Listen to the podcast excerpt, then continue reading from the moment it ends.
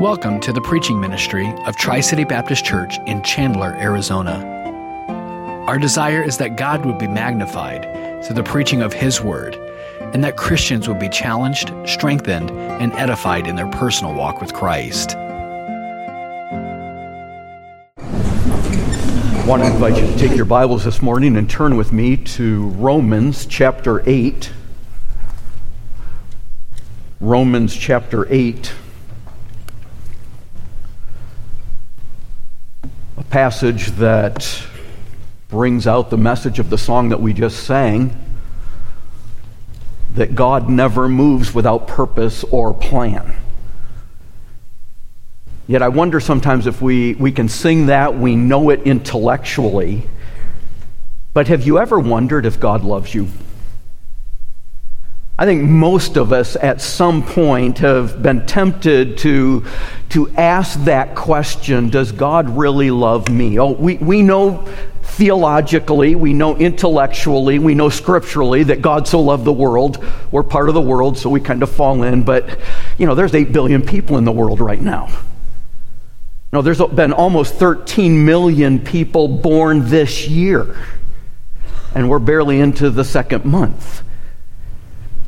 And so we start to wonder well, okay, I know God loves the world and I'm in the world, but does He actually see me? You know, there, there are twice as many people alive today as there were back in 1970. So while we may acknowledge that God loves the world and we understand that, are there not times that we really wonder, have I gotten lost in the crowd? That we have the intellectual understanding when trials come, when difficulties come, when the pressures of life cave in. Years ago, I, I worked at the Wilds uh, Christian camp in North Carolina. One of the people that I, I, I met through the connections with the Wilds was Linda Moldrum.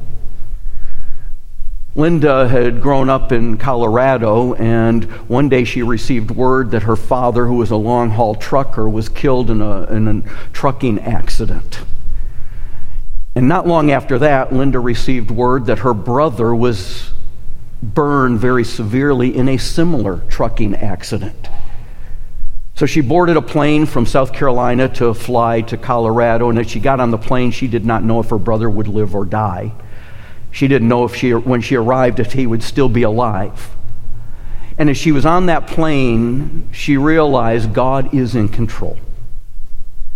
I called her several years ago. Her brother ended up dying in that accident. But I had called her a number of years ago and asked her about the situation, and she said, It's in those moments that you have to know the promises of God and hold on to them at that moment. And she took the words of Job Though he slay me, yet will I trust in him. She wrote a poem from that. Mac Lynch actually put it to, to music. But it was in that trial. And she made the comment one of those stanzas in that poem is Each thread of my life weaves a pattern the Lord has laid out in advance, a pattern that's fashioned in beauty. The Master leaves nothing to chance. And then the chorus taking the words from Job Though he slay me, yet will I trust in him. But you know, that's difficult. It, it's not really hard for us to believe God loves us when things are going well. When things are working the way we want, when, when everything seems to be going smoothly, but it's when troubles come, when those trials flood in, that the doubts begin to come. Does, does God really love me? Not just the world and understanding that. So I, I, want us to consider this morning the aspect of the eternal value of temporary trouble. Our theme for this year is looking at investing for eternity, and, and trouble is not really an area that we look to invest in. That is not something that we are inviting, and yet God brings that. And there's a purpose for it for believers. And, and understanding that when those trials come, what is it that has come into your life? You know, maybe it's a doctor's report that was not encouraging. Financial problems that are looming, marital difficulties that, that arise or just continue. They're not getting better. Maybe it's a wayward child. Maybe it's lingering health problems. or when we struggle to get victory with the same sin that is, we, we call it a besetting sin because it keeps coming up. You know, sometimes it's not the major traumas, it's just the continual pressure and hassles of life. You know, you feel like you never get a break. And what is the value of this? You know, the theme in the book of Romans, this letter, is the righteousness of God. The good news that the gospel comes to sinners, that, that sinners can be justified by grace alone through faith in Jesus Christ alone. That because of what Christ did, we have right standing before God. And then the process of being made righteous is the process we refer to as sanctification. And Romans 6 through 8 are dealing with the process of sanctification.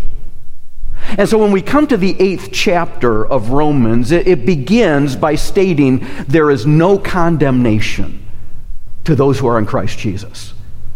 So there's already an aspect of hope that, that because of the finished work of Jesus Christ, we are not under the condemnation of sin. That's verses 1 through 4. The chapter continues by saying there is no domination of sin for those who are indwelt by the Holy Spirit. That's verses 5 through 17 and that when the Holy Spirit is in us, that we are not under the dominion of sin. Now, sometimes we, we question that experientially, but it's again, it's holding on to those promises, that sure foundation. And then beginning in verses 18 through verse 39, through the end of the chapter, we see there is no separation from the love of Christ. And yet, this is a very brutal chapter. It talks about being lambs led to the slaughter. It talks about all sorts of problems coming. And yet, the passage, the, the paragraph I want us to consider this, this morning that begins in verse 18 is really a section that is framed by hope. There are, there are bookends of hope that are given here. In verse 18 and verse 30, and we're going to le- read this passage in a few moments, but, but it's actually introduced in verse 17 as it states that if we suffer with Christ, we will be glorified with him. And so there's that aspect of hope. And then in verse 18, it says that our present suffering really isn't even wor- worthy of being compared to the glory that is coming. And then in verse 30, it provides the hope for those who are chosen by God that those who are chosen, He will glorify. So we, we see the hope that is there of the glorification that comes to the children of God. That what God has begun, He will accomplish. And so we can trust Him. In fact, God is so supremely in control that He is able to use all things that happen to a Christian in such a way to serve for our good and His glory. In His infinite wisdom, and power, he makes everything beneficial for his children to those who love him. And, and well, if you've been saved for a while, if you know the Bible, you, you know that in, in, from Scripture. But the reality, aren't there times in our lives we say, but it doesn't seem like it? Lord, why is this happening? What are you doing? Well, let's look at God's Word together. Follow with me as I begin reading in Romans 8, beginning in verse 18. Romans 8, beginning in verse 18. For I consider the sufferings of this present time are not worthy to be compared with the glory which shall be revealed in us. For the earnest expectation of the creation eagerly waits for the revealing of the sons of God. For the creation was subjected to futility, not willingly, but because of him who subjected it in hope. Because the creation itself also will be delivered from the bondage of corruption into the glorious liberty of the children of God. For we know that the whole creation groans and labors with birth pangs together until now. Not only that, but we also, who are the firstfruits of the Spirit, even we ourselves groan within ourselves, eagerly waiting for the adoption, the redemption of our body. For we were saved in this hope. But hope that is seen is not hope. For why does one still hope for what he sees? But if we hope for what we do not see, we eagerly wait for it with perseverance. Likewise, the Spirit also helps in our weakness, for we do not know what we should pray for as we ought. But the Spirit Himself makes intercession for us with groanings which cannot be uttered. For he who searches the hearts knows what the mind of the Spirit is, because he makes intercession for the saints according to the will of God. And we know that all things work together for good to those who love God, to those who are called uh, according to his purpose. For whom he foreknew, he also predestined to be conformed to the image of his Son, that he might be the firstborn among many brethren. Moreover, whom he predestined, these he also called. Whom he called, these he also justified. And whom he justified, these he also glorified. Let's look to the Lord in prayer. Father, as we look into your word this morning, we pray that we would apply it personally, that your Holy Spirit would encourage us as your dear children to recognize that whatever is going on, the problems, the trials, have a purpose for which you are seeking to accomplish, and that we would trust you. And Lord, we do pray that if there are those that don't know you, that they would understand how these promises can be theirs. As we look into your word, give us open hearts. In Christ's name, amen. What I want us to see from this passage this morning is that as a child of God, if you are a believer, you can be confident that God governs your circumstances, those things that come into your life, with the ultimate purpose that is for your good and for His glory. As I mentioned, our theme this year is investing for eternity. And, and when it comes to pain, suffering, trials, difficulties, those are, are things we actually try to avoid, not to invest in. But the truth is, it's going to happen. And while we certainly don't seek problems, we can squander difficulties if we're not careful. This is why James tells us, my brethren, count it all joy when you fall into multicolored, diverse, various colored trials, knowing that the testing of your faith works patience. It doesn't mean we enjoy the trials, but we understand God has a bigger purpose. And that we don't want to, want to lose sight of that. The first thing I want to see from this passage, though, is we need to recognize the cause of suffering in the context, we, we understand that the source of suffering does not necessarily bring comfort, but it does bring clarity. That, that understanding why this happens, why suffering comes, is not really what gives us that comfort. But it, help, it can help direct our thinking because right doctrine is the foundation for consolation that, that sure foundation that we have. And we need to understand that because one of the significant causes of, of confusion and, and damaging grief that comes into the lives of Christians is often the wrong expectation of the Christian life. We assume or we expect that because we are, we are the children of God, we should be exempt from tragedy. And, and, we may not even acknowledge that, but we sometimes act that way. Lord, Lord if, if I'm really your child, why is this happening? You know, why me? Why this? I mean, have you ever asked that, Lord, why is this happening? I, I've asked that. What I find is God doesn't answer that why question very often. But He does answer what? What He's seeking to do. In fact, if you read of Job, you, we, Job isn't actually told why all these problems came, and frankly, I don't think it would have been that great a comfort to him.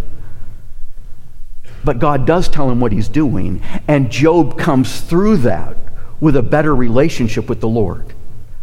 But in our culture, it's easy for us to subtly buy into the, the health and wealth gospel teaching of our culture of our world that, that if, if, you, if you have trusted the Lord, you have this get out of tribulation free card. And that just isn't life. That isn't the Christian life. And so when, when troubles come, we wonder, well, Lord, why me? Is God punishing me? Does He really love me? Does He love me personally? You know, when, when, when somebody that we love, when a family mem- member is tr- troubled, or struggling or going through difficulties. And, and, and, and, as one person expressed, they said, Lord, I wouldn't let my child go through this if I had the power, why do you let your children go through it? I mean, th- these, are, these are the hard questions. But the truth is, if we live long enough, we're going to suffer. You know, people we care about are going to be afflicted with disease. Loved ones die. Accidents occur. Tragedies happen. Life brings disappointment, and people let us down. People we trust betray us. Why does all this happen? Well, what we need to understand is first of all, you are surrounded by the consequences of the fall. We live in a fallen world. Creation itself will also be delivered from the bondage of corruption, it says in verse 21. You know, the pain and problems, the difficulties were not part of God's original design. This was, this was not the case in the garden. It's the result of the fall, the curse of sin. And, and, and so we see it even in creation, the natural disasters, earthquakes, tsunamis, pestilence, diseases that plague our world. You know, at, at Christmas, our, our son, uh, our, our family was here, and Tim flew in from, from Africa. He had been there with a, a camp, and, and in the process of that, he was in Rwanda, which he said is a very safe country now. I think back to years ago when it wasn't. But in the process of that, he, their flight landed in Uganda. He never even got off the plane. But because the flight went through Uganda and there had been an outbreak of Ebola in Uganda, there were only five airports that he was allowed to fly into in the United States. And the reason for that was because that flight had landed there, they wanted to have an extra screening process available when you entered the United States. Now, as I'm thinking of that, it's thinking, okay, how many people got on that plane? How many other international flights did they go to? How does this really protect? But there's that concern. This is disease. And he was fine and, and everything, there were no problems. But this is the world we live in. It's a fallen world. And much of our daily difficulty can be attributed directly to being in a sinful world. And it's not just the creation, it's people. People who respond sinfully, they react selfishly, and innocent people get hurt. And when that happens, the goodness of God is always questioned. You know, why does God allow? I, I, always, I find it interesting, Satan doesn't get blamed. You know, why did Satan do that? I mean, he's the, but, but because of the power of God, we, we do wonder that why do these things happen? And, and part of it is we live in a fallen world. But another aspect is we struggle with personal sinfulness. And we see this in verse 23. Not only that, but we're the first fruits of the Spirit. We ourselves, groan within ourselves, eagerly anticipating, waiting for the adoption, the redemption of our bodies. You know, we, we look forward to, and that's one of the reasons we sometimes struggle. So, is God punishing me? Because we know we struggle. We, we know there are times, and, and understand there are times that God is chastening. Whom the Lord loves, he chastens. But, but his chastening is corrective, not punitive. And it's good to recognize the difference between falling into sin and running into sin. You know, if we fall into sin, we, we, we need, we deserve that pity. If we run into sin, we deserve punishment. In Proverbs 22 3 says, The prudent foresees evil and hides himself, but the simple pass on and are punished. You know, if somebody slips and falls into a river and they can't swim, we, we pity them and we want to rescue them. When, but, you know, if somebody runs into the river and they can't swim, it's like, what were you thinking? You know, don't do that. Well, if we run towards sin, don't be surprised that we get hurt. Sin leaves a mark.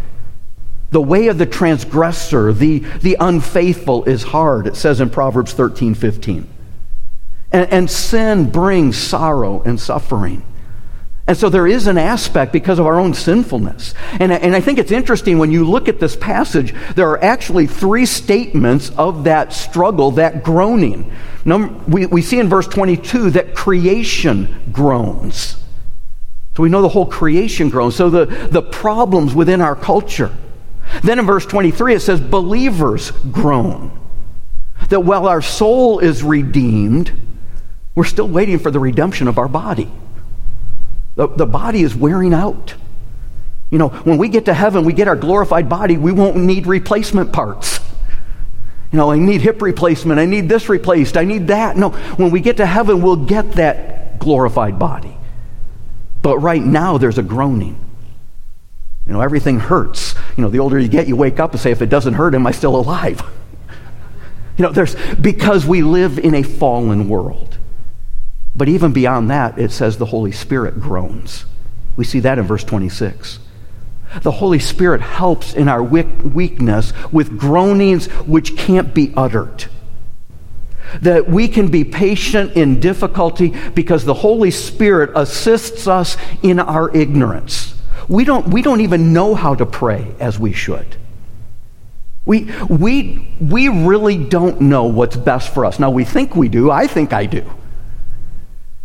But it, we're, we're like children that need, they're not well and they need medicine, but they don't want the medicine because it doesn't taste good. And as adults, and, and if you've had a child who's been injured and, and having to take them to the doctor, and I remember taking one, you know, our, our kids, I would usually be the one who took them for stitches. You know, when they, when they fall, they'd run to mom. When they had to go to the ER, I, I was the one who took them. And I remember once where they needed, one of our kids needed stitches, and, and I could see the wound. They couldn't. And I'm like, oh, that is nasty. And it's going to have to be cleaned out. And, and my heart goes out because it's like, I know it's going to hurt and they're going to numb it and they're going to clean, but they've got to clean it out before they sew it up. The doctor is not causing pain because he wants to cause pain, but it's necessary for the healing. God knows what we need. And, and we don't like pain. I don't like pain. But the Holy Spirit understands the heart of the Father and the sacrifice of the Son that accomplishes God's good in our lives for His glory. So, what is the will of God? Well, God's will is that none would perish. God is not willing that any should perish, but that all should come to repentance. Humanity's greatest need, and going back to what is the need of our world, the need of our world is salvation. Our world needs a Savior that God's love sent his son to meet that need, and he met that need by dying for sin. And so, as Christians, when we have trusted in Jesus Christ by grace alone, through faith alone, in Christ alone, our greatest need is to be like Jesus. And that involves being separated from sin. Because there is no sin in him. And that's the struggle. So, the second thing that we see then in this passage is we can rest in the confidence of God's promise. There is a family relationship that is being brought out here. The goodness of God, the family relationship. In fact, Romans 8:15 notes that as believers, we are adopted into God's family, and so we can cry out, "Abba, Father." That affectionate term that familial relationship, that he's not just a distant heavenly father, he is a personal heavenly father for us. And so, verse 16 notes that we are children of God, and as children, we're heirs of God and joint heirs with Jesus Christ. That's our relationship. That God is a personal heavenly father. And as a father, God has a lot of experience. You know, we, many people do not have good earthly fathers. And all of us as earthly fathers fail. And we look back and say, I wish I'd done this differently. I could have done better here. I wish I'd been more aware of. And, and, and look at that. And yet, God is the perfect Heavenly Father. In fact, the earthly pattern for families is based on the pattern of His fatherhood. We see that in Ephesians chapter 3, verses 14 and 15. It says, The whole family in heaven and earth is named from God the Father. And so, understanding that, He is the best Father in the world. He knows our needs, He meets our needs, and He knows our greatest needs. And He will not allow things to come into our lives as His children that are not for His glory and for our good. He never wastes a hurt. All things work together for good. And so sometimes there's a chastening It says in, in Hebrews, whom the Lord loves, he chastens and scourges every son whom he receives. If you are without chastening, you are illegitimate and not sons. Hebrews 12, really verses 5 through 10, are talking about the chastening of his children. And so he meets our needs in a way that brings us to him. Day by day, he gives us what we need. But he does it in such a way that it will meet the trials here. He doesn't just say, okay, I've got you covered for the next month. You're good for the rest of this year. No, it's a day by day relationship. That he gives us the he gives us what we need for that day. So I don't know if I can keep going. Trust him today. Trust him this hour. He is faithful. He will not allow you to be tempted, to be tested above that you are able. He will make the way to escape. You know, when, when we understand that, it's easy to, to love someone who works for our good. When we understand the love of God, this is why I said, Have you ever questioned the love of God? Because when we're in doubt, then it's difficult to trust. Well, if God really loved me, why would this be going on? When we know the love of God and say, Lord, I don't understand why, but I trust you. Your way is best, your way is perfect and understanding that. We need to recognize, though, the recipients of this promise, this wonderful verse in Romans 8 28. This is a promise, this is a favorite verse of many people. Many of us have this memorized and have had it memorized because it is such a special verse. The promise makes it a favorite. But what I've sought to do is give us the context this morning because we need to understand the context of this verse. Who, who are the beneficiaries? Who are the recipients of this wonderful promise? We know that all things work together for good to those who love God, to those who are called according to his purpose. We know this verse, but you know, it's interesting because the Greek word order here, the Greek text, the word order is different than we have it in our English text. In the Greek, it reads, and we know that to those who love God, all things work together for good. It brings that forward. The promise is not a universal promise that's true for everybody. It's not the situation for, for those who do not know God. Not everything is good for, for them. Not every situation turns out well for every person. This is for his children. This is for those who love him. So that's why we have to say, not question his love for us and our love for him. You know, one of the things that trials do is they separate us from the things of this world. Because the Bible tells us if any man loves the world, the love of the Father is not in him. And recognizing this. So, so are you his child this morning? Are you, are you a follower of Jesus Christ? You may have heard this many times. You may have grown up in church, but is he your personal heavenly Father? Has there been a time that you've turned from sin and said, Lord, be merciful to me, a sinner? I can't save myself. I cast myself on your mercy and the work of Jesus Christ alone. It's not Christ plus what I do. Church membership, baptism, my good works, if those outweigh my bad works. No, it's in Him alone. Is that you? Because if so, then this is your promise. To those who love God, we know that all things work together for good. Now, the other thing that we have to understand is we have to properly define what good is. We have to have the right definition. The, define the content of this promise is the second aspect. Because my idea of good is probably not the same as God's. The problem is our idea of good is, is we want things to go smoothly. We want it easy. And God says, no, we need those difficulties. And so we see that in verse 20, 29, to those, those he foreknew, he predestined for what purpose? To be like Jesus, to be conformed to the image of his Son.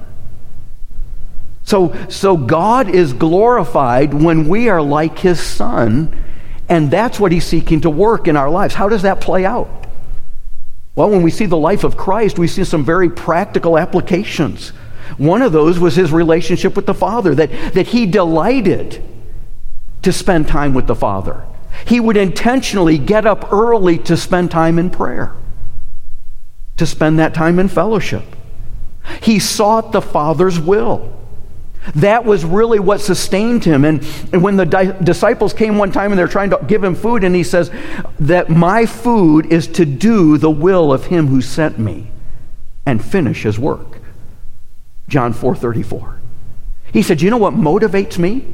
You know, you know what sustains me? Doing the will of the Father. That's what's living with an eternal focus. That's investing for eternity. So, what was the Father's work? Well, for the Son, he said, My hour is coming and has come when you, he's speaking of his disciples, will be scattered and will leave me alone. John 16 32. And then in chapter 17 of John, it begins Father, the hour has come. Glorify your Son, that the Son may also glorify you, that he should give eternal life to as many as you have given to him. And this is eternal life, that they may know you, the only true God, and Jesus Christ, whom you have sent. What's eternal life? It's that relationship with God. The, the Qual- the quality of it is a relationship. The quantity is it lasts forever, it's eternal. But you have a relationship with God the Father? Does that delight you? That's where we turn in trials. Did Jesus care when I've said goodbye to the dearest on earth to me? When I've tried and failed to resist of temptation? Yes, he cares. And how do we know that? Romans chapter 8, we didn't read it, but verse 32. He who did not spare his own son, but delivered him up for us all, how shall he not with him also freely give us all things? I mean, the comparison is if God would give his son for us, then why should we doubt that everything he does is not for our good when we love him? But I don't see how that works. I get it. We have a grandfather clock in our house. We, we bought it for our first anniversary. And, it, and it's got glass panels on the side, and there's a light that shines in the back. And, and sometimes I'll turn that light on, and I'll look in those glass panels, and you know, there's a lot of different gauges, there's mechanisms, there's these, these things that are moving. And I look at these gears, and they don't all move the same way. In fact, some of those gears actually turn opposite of the way the clock is going. So, well, how does that work? They all work together to move that clock in the right direction. God brings the gears of our lives, and sometimes say, but that, that's going the wrong way. That's not the way I want it to go.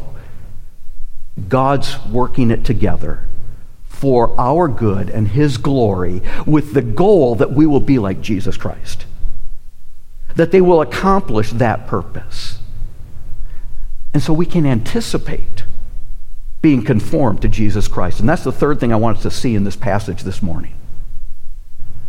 That there's an anticipation of conformity of, to Jesus Christ. Trials provide motivation for us to mature spiritually. This is what he's seeking to do, to bring about that glorification process. Now, the, the goal, God's goal, is that you and I would be like Christ. And I know that intellectually, I know that theologically, but, but really, I like comfort. I don't like things to be uncomfortable. Some of us, we we've, we've been watching, somebody asked me this morning, of, you know, if I miss Maine right now. No. We had a friend from Maine that texted us last night and just showed a screenshot of the, of the temperature. And then when you look at the wind chill, and I'm looking at those, I remember that. That's when your face freezes. You know, when it's 17 below or 20 below, and that's not the wind chill. I remember that if there's any small hole in the wall, that the wind comes whipping in and pipes freeze and burst. And we've experienced that. And, and, and you understand, it's like, I don't like discomfort. But you know, sometimes it's that discomfort that really reveals what's going on. You know, I, I like to be comfortable. I don't like shoes that are too tight. I certainly don't like to be squeezed by the pressures of life. But you know, it's the pressures of life that reveal what's really going on in our hearts. When things don't go our way and we have those outbursts or we lash out and say, well, that wasn't really me, it was the pressure. No, that was me.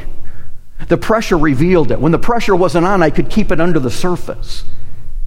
And sometimes we can f- fool ourselves into thinking everything is fine until the pressure comes. You know, if we squeeze an orange, what comes out? Orange juice. So, well, that wasn't really the orange. Yes, it was.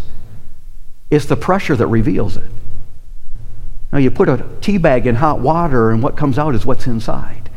Sometimes God puts us in hot water to reveal what's going on in our hearts. Because the heart is deceitful above all things, it's desperately wicked. Who can know it? And it's those times of trial, those times of pressure, the times of hot water that reveal us. And often we don't like what we see. And that's when we see, okay, so this is what God is revealing where I need to change if I'm going to be like Jesus. Because was he ever under pressure? Was he facing trials? Did he have friends betray him? Was he falsely accused? Was he beaten? And, and how did he respond? Without sin. He was tempted in all points like we are, but he didn't sin. So we can look to him. We can go to him. We can go boldly before the throne of grace to receive the help that we need in the time of trouble. And folks, this is why we need to talk to ourselves spiritually. I mean, what is the circumstance in your life that if you had all the power you could change, what one thing would you change today? How would you answer the question, well, my life would be better if I had a different job, more money, bigger house, my spouse was more loving, my parents understood me, I had a different spouse, different parents, better health? Do you realize that if you love God, he is harmonizing every one of those situations together to make you like Christ. So, well, I don't understand it. I don't either. But that's his promise. And we know, we don't hope, that some things work together for good. No, all things. To those who love God, all things work together for good. Now, please understand that that's not an excuse for apathy or passivity. It's not just, well, then I can't do anything about it. No, that, that doesn't mean that we don't stand for righteousness and we don't correct sin and injustice where we are able. It doesn't mean I don't go to the doctor if I've got health problems. So, well, this is what God brought. No, He's given us wisdom too. We're to, we're to respond in a way that honors Him. But when we can't change it, and God doesn't remove it, as Paul prayed, Lord, remove this from me. And, the, and God said, No, my grace is sufficient for you. Then I can say, You know what? I love God, and all things work together for good. Well, what's the good? Do I desire to please God, to reflect Him? In the midst of these financial difficulties, in the, in the problems in the home, with the health trouble, and you know what? In, in doing this, then we have great opportunity because this is how we mature. You know, a mature Christian ought to respond differently to trials than an unsaved person. Because we see the bigger picture that there's an eternal goal that's taking place. So, is your desire to please God and reflect Christ more than the desire to change that uncomfortable situation? And that's where we have to say, Lord, I want your will to be done. When's the last time we thanked God for the situation and prayed?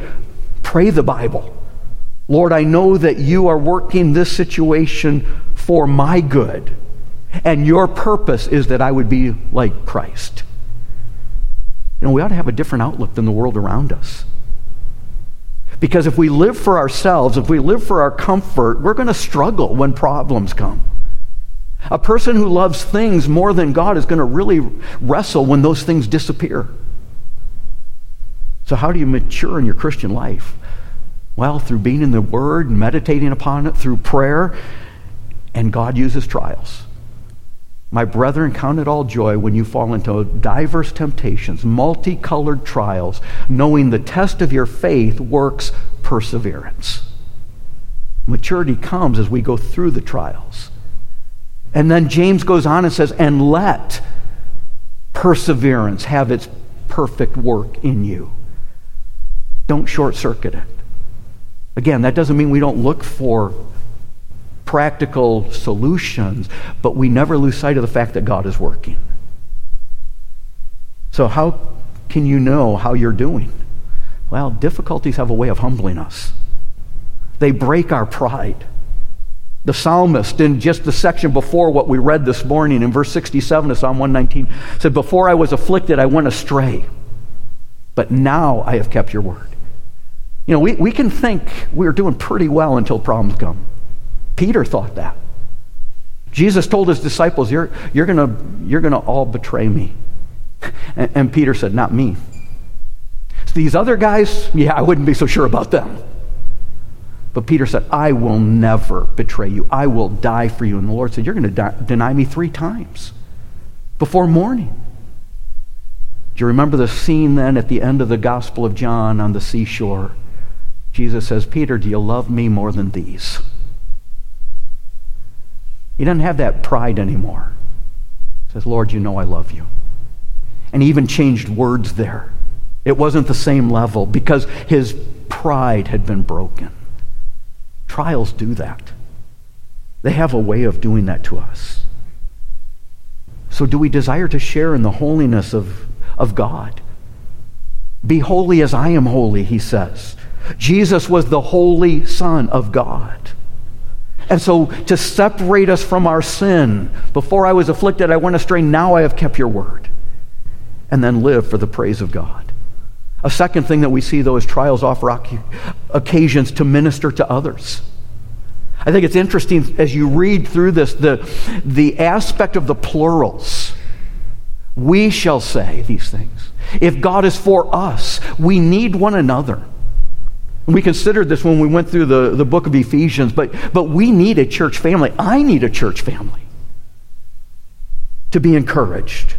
We, we have a responsibility to bear one another's burdens, as it says in Galatians 6.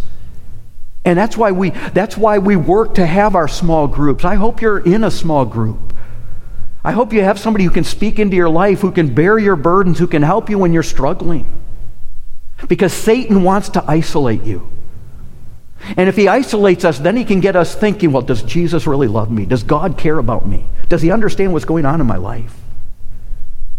We need that. We need a church family. We need to gather together. As it says, in, and so much the more as the days get worse. So we see the day approaching. When you read in, in 2 Corinthians, and we won't go there this morning, but it talks about how when we have suffered, when we've gone through trials, we can then minister to others who are going through the same things. Can't tell you how many times in counseling somebody will say, Well, I'm dealing with this. And I say, You know what? Let me connect you with somebody who can talk to you. Because they've been there.